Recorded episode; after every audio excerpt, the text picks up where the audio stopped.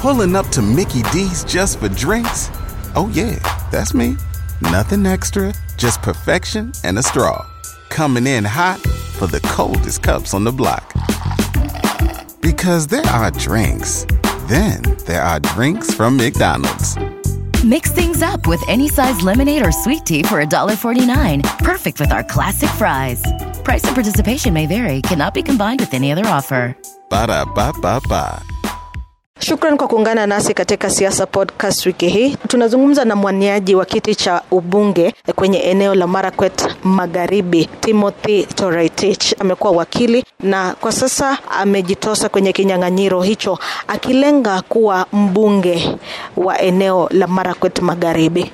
Asante kwa kuungana nasi. Bas, uh, nimeshukuru sana Faith. Mi naitwa Timothy Kipchumba Toroitich. Mimi nilizaliwa 1985 kwa kijiji ndogo sana naitwa Kabar Magai Village. Nikasomea shule ya Kamasat Primary School, nikamaliza class 8 2001. Bas, baada ya hiyo nikaingia Moi Forces Academy Nairobi High School. Nikasoma pale kutoka 202 mpaka 205.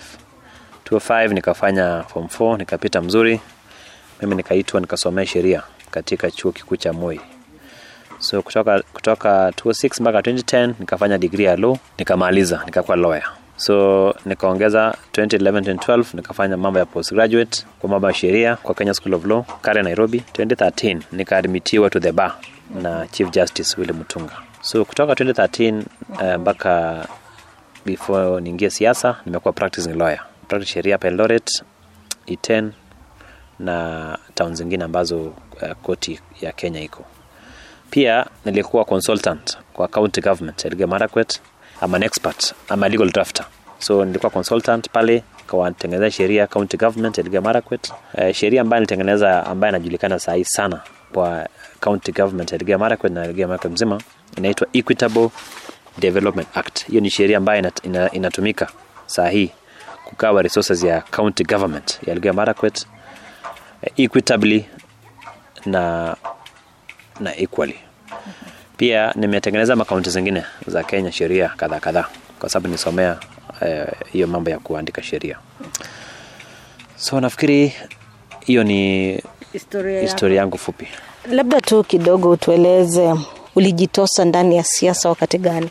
sijui kama utaita siasa lakini mimi nimekuwa kiongozi kutoka nikiwa mdogo. Kutoka class 1 nimekuwa class prefect ama monitor eh, nikiwa Kamasat primary mpaka nikamaliza class 8 nikaingia high school Moi Forces Nairobi. Nilikuwa class prefect kutoka form 2 mpaka form 4 eh, nilikuwa Christian Union kiongozi. Nimekuwa leader wa, wa ka, eh, institutions mingi pale kwa, kwa shule.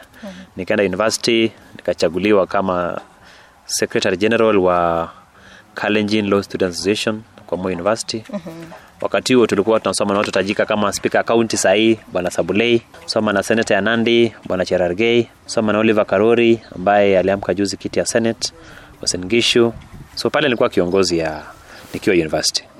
La, labda okay, umekuwa kiongozi tangu darasa la kwanza mpaka ukamaliza chuo kikuu. Yeah. unahisi kwamba ni nini ilikuwa inafanya unachaguliwa kuwa kiongozi?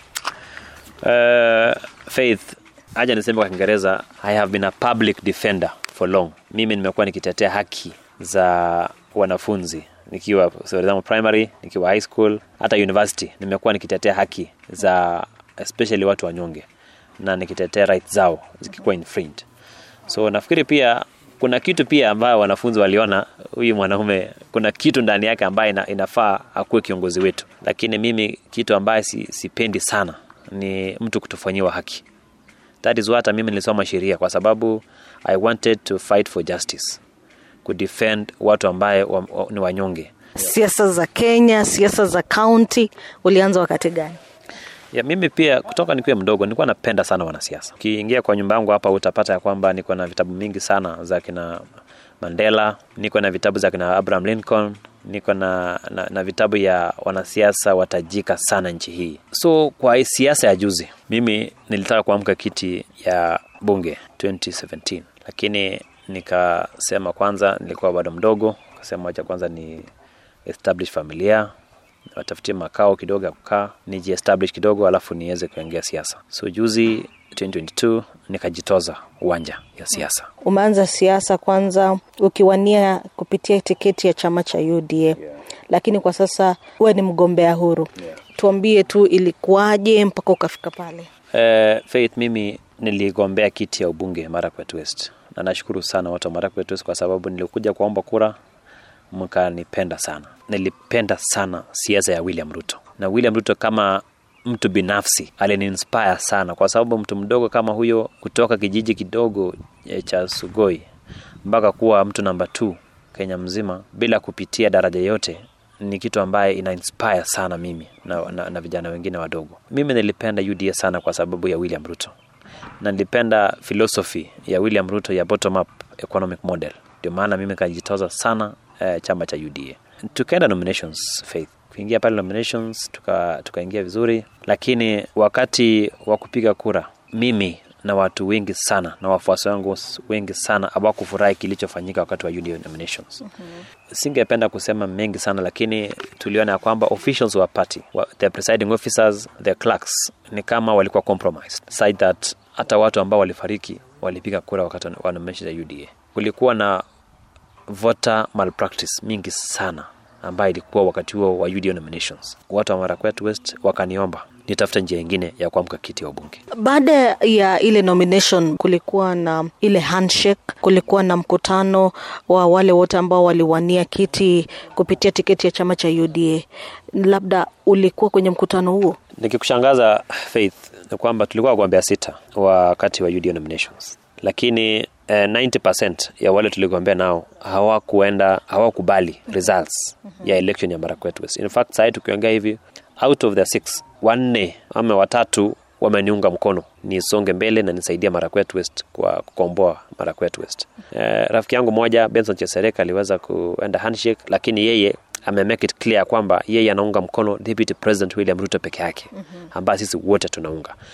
So mimi mwenyewe sikuenda handshake kwa sababu sikubaliana na ili ilifanyika wakati wa uh, UDA nominations. Na, na kuna wagombea ambao walikuwa wanahisi ya kwamba kuna udanganyifu na kulikuwa na wale ambao walikuwa wanatoa lalama zao, na labda wewe binafsi baada ya kuhisi ya kwamba kulikuwa na ile udanganyifu, au kuwa na haja ya kuwasilisha malalamishi yako kwa chama ukisema kwamba kuna udanganyifu? Mimi Faith nimeargue as a lawyer, as an advocate ya kwamba a political party isipochungwa vizuri inabadilishwa inakuwa personal property ya mtu. Ukiangalia tribunal ambayo ilikuwa, mimi ni wakili na niliangalia the timeline ambayo ilikuwa wa ya tribunal, haingeweza ama haiwezekani kucollect evidence na upresent kwa tribunal na uweze kushinda, kwa sababu kitu ya kwanza walisema ya kwamba uki- ukishindwa tarehe nne tarehe kumi na sita ufile your documents by 20th ishasikizwa ishamalizwa. For example Faith, useme ya kwamba kura iliibwa, ya kwamba watu walinunuliwa. Kutoa evidence ya video lazima ipitie Evidence Act ndio hiyo video iweze kuwa certified ama itumike koti, eh, kotini. Namba two, ukisema ya kwamba ambaye complaint ilikuwa na ya kwamba watu wamekufa walipiga kura, Ili, ilibidi sasa uende upate barua chief akuandikie barua akonfirm hiyo mtu amekufa. Namba two, uende kwa familia upate death certificate ambaye si rahisi upewe na hiyo familia. Namba 3 registrar of persons lazima aende kotini atoe evidence ya kwamba huyu mtu kweli alikuwa amefariki na ndio document yake uh, death certificate tunaiproduce kotini. So that is why ukiangalia vizuri sana 99% ya cases ilienda tribunal iliangushwa because of lack of evidence because hiyo ni kotini. Number two, wale watu waliekwa hiyo tribunal, mimi mwenyewe na wajua wengine wengine walikuwa marafiki ya, wa, wa, ya wagombea ambao tulikuwa nao kwa kiti. So mimi niliamua nikasema siwezi kwenda tribunal kwa sababu niliona kama sitapata haki pale. Niliamua kufile direct appeal to the people kupitia independent ticket. Na, na ukiangalia pia kote nchini tunaona kwamba idadi ya wagombea huru imeongezeka ukilinganisha na miaka ya awali. Unahisi kwamba ni kwa nini? Kwa sababu political parties wanaonekana ya kwamba hawafanyi haki wakati wa nominations eh, ya chama. That is why unapata watu wanajiokoa kupitia independent tickets. Mimi na in future nikichaguliwa nione bunge, kitu ya kwanza nitafanya nita make sure kwamba political parties primaries, political parties primaries, nomination ya chama inakuwa funded fully by the government. Ikiwezekana hata IBC iweze kurun nominations ya chama so that ikuwe free and fair tusipate, tusipate watu wanatoroka kupitia njia zingine kwa sababu ya, ya ukora inafanyika kwa chama kuna, kuna jambo kwa nataka niongelee kidogo mambo ya ya fitina na propaganda ambaye iko round ya kwamba kuna watu wa fitini wanasema kwamba independent. Ni mjomba ya azimio ya kwamba independent candidate hayuko kwa serikali. Mimi faith naunga mkono rais wa tano wa jamhuri ya kenya dr william Samoei ruto 100 na deputy wake bwana rigathi gachagua. Mimi naunga mkono sana kwa sababu mimi na support the philosophy ya bottom up economic model. In fact hata juzi nimeeleza wanasiasa wa nchi hii ambayo naweza ongea nao nimeeleza kwamba sitaki kujipigia debe lakini kama kuna mbunge ambaye william ruto afai kupoteza ni wakili timothy. Kwa sababu mimi niko na niko na uwezo na nasema kwa nyenyekevu kabisa ya kusaidia william ruto kutengeneza sheria pale bunge so that uweze kurealize na kuachieve the bottom up economic model. Ni kwa nini watu wanawahusisha wagombea huru kwenye eneo hili na Azimio? wale wanaohusisha watu wa independent azimio ni wale wakora waliba kura. Hawa ni watu ambaye wanapeana fitina na propaganda pale ground. Kwa sababu wameona ground ni hostile so wameona malti ya kujishikilia ni kupaint independent candidates ama wagombea huru kama watu wa azimio mimi hiyo dhana nataka kusema eh, kuikashifu sana na kusema kwamba hiyo ni fitina hiyo ni propaganda ya uongo. Kwa sababu mbunge wa william ruto mwenyewe mheshimiwa janet kila mtu anajua mpaka saa hii mbunge wa william ruto alichaguliwa kupitia independent ticket 2017 mbunge wa nyali mheshimiwa mohamed ali an mp was performing very well kwa, kwa constituency yake ya nyali. Aliibiwa kura 2017 yeye aka aka, aka eh, watu, watu wake wa Nyali wakamweleza Mohamed Ali ulibiwa kura, amka kiti ya ubunge Nyali kupitia independent ticket. As we speak, tukiongea hivi, Mohamed Ali is more loyal to William Ruto na UDA kuliko hata wabunge wengine wetu wa, wa, wa UDA. So hiyo ni dhana ambaye ni gushi, ni dhana ambaye haina mguu, ni dhana ambayo ni propaganda inatumiwa na wakora ambao waliiba kura juzi. So unahisi ya kwamba ni wanasiasa wengine wanatumia ili kuwapunguzia umaarufu? Ka, kabisa kabisa, hiyo ndio kitu peke yake eh, wanashikilia kutupunguzia umaarufu. Sawa, sasa tukirudi kwenye mambo ya siasa, labda huenda ukapata kiti, labda unahisi kwamba ni nini hasa ambayo mbunge wa sasa wa Marakwet ma, Magharibi hajafanya ambayo ungependa we mwenyewe kuja kubadilisha? Faith, mimi singeamka kiti kama singeona kuna shida Marakwet West. Kitu ya kwanza, masomo, the level of education in Marakwet West imeenda chini sana. Mimi na value masomo. Kama si masomo, mimi singekuwa hapa. So priority yangu ya kwanza ni kuinua masomo ya watoto wetu wa Marakwet West. Saa hii tuko na kiongozi ambaye ananunua ananunua basi. Ila ilhali shule haina laboratory shule haina, haina library. Kitu ya kwanza ile nitainua kwa hiyo ni basari nitaongeza basari ya Marakwet West. Kutoka shilingi elfu nane mpaka shilingi elfu kumi na nane elfu ishirini so that iweze kusaidia wazazi. Pia nimesema kwamba nitajenga public at least two public libraries in every ward kwa my constituency so that iweze kusaidia uh, niweze kusaidia watu wangu wa constituency. Pia mambo ya unemployment iko juu sana. We have the highest unemployment rate in Marakwet West ukicompare na other regions ya area hii. So hiyo ndio kitu ambayo amenipea shida. Ni uchungu sana mzazi asomeshe mtoto na kuja kaa nyumbani alime shamba na ameenda shule ako na certificate. Nitang'ang'ana sana. Nitafuta scholarships at least five every year. Na pia nisaidie na governor tutafute tuweze kuchangia watoto ambao wanaenda finland australia tutoe kiti kidogo ya cdf so tuweze kusaidia au wanafunzi ambao wanaenda abroad Yeah. Tuzungumze kuhusu swala la ukosefu la usalama kwenye eneo la bonde la Kerio. Najua kwamba kuna baadhi ya wakazi wa Marakwet ma, magharibi ambao pia wameathirika. Ni nini hasa inafaa kufanyika ili kusaidia kutatua swala la utovu wa usalama? watoto wetu akina mama wazee watu wa bodaboda wameuliwa sana along Kerio Valley. jambo la Kerio Valley inahitaji kiongozi, kiongozi ambaye ako na interest ya raia kwa mioyo yake. Mimi kwa manifesto yangu nime highlight mama insecurity as a priority area kwa mambo ya, ya uongozi yangu. Because mambo ya insecurity along Kerio Valley is no longer about banditry na cattle rustling. Mimi nikiona mwenyewe ni mambo ya annexation and expansionism of Marakwet land. And those are issues ambaye nataka to defend because tunaona ni kama ya kwamba kuna vitu imefichika pale Kerio Valley. Mimi naona kama kuna oil kuna gas kuna mineral resource ambaye wanataka kusukuma watu wa Marakwet kutoka huko chini Kerio Valley wakuja sehemu ya juu and those are things that mimi kama wakili ama kama mbunge mara kwa nikichaguliwa nitaenda ku, ku defend na, na, na, na ku protect So unamaanisha kwamba kile ambacho kinafanyika kule kwenye eneo la Kerio Valley ni swala la mipaka. Kuna wale ambao wanataka kuongeza ile teritori yao. yes. absolutely mimi naona kama ni, ni swala la, la mipaka kwa sababu saa hii hebu jiulize swali. Tuko na irrigation scheme ya miaka mi- eh, I mean, ekari mia sita. Hii carbonon kapkamak irrigation scheme. 600 acres funded by african development bank adb saa hii hiyo shamba inalisha watu wa baringo watu wa tiati watu wa marakwet east na pia hii sehemu ya juu. Lakini saa hii mtu ukijaribu kuingia kwa shamba unapigwa risasi. So the question is this. Hiyo kweli iko na uhusiano na ng'ombe? Na hilo ni jambo ambalo linafaa kuchunguzwa sana. So kuna shida kubwa sana pale Kerio Valley. Na naona serikali imekuwa ikijaribu kuta, kutatua hili swala, mazungumzo. mimi nashuku sana serikali ya kenya iko na lot of interest kwa Kerio Valley. Because kama serikali ya kenya ilimaliza sldf support land defense force wakatuma kenya army wakamaliza wakafagia wakaua matakwe wakamaliza mrc mombasa republican council kwa mombasa. Waka wipe out.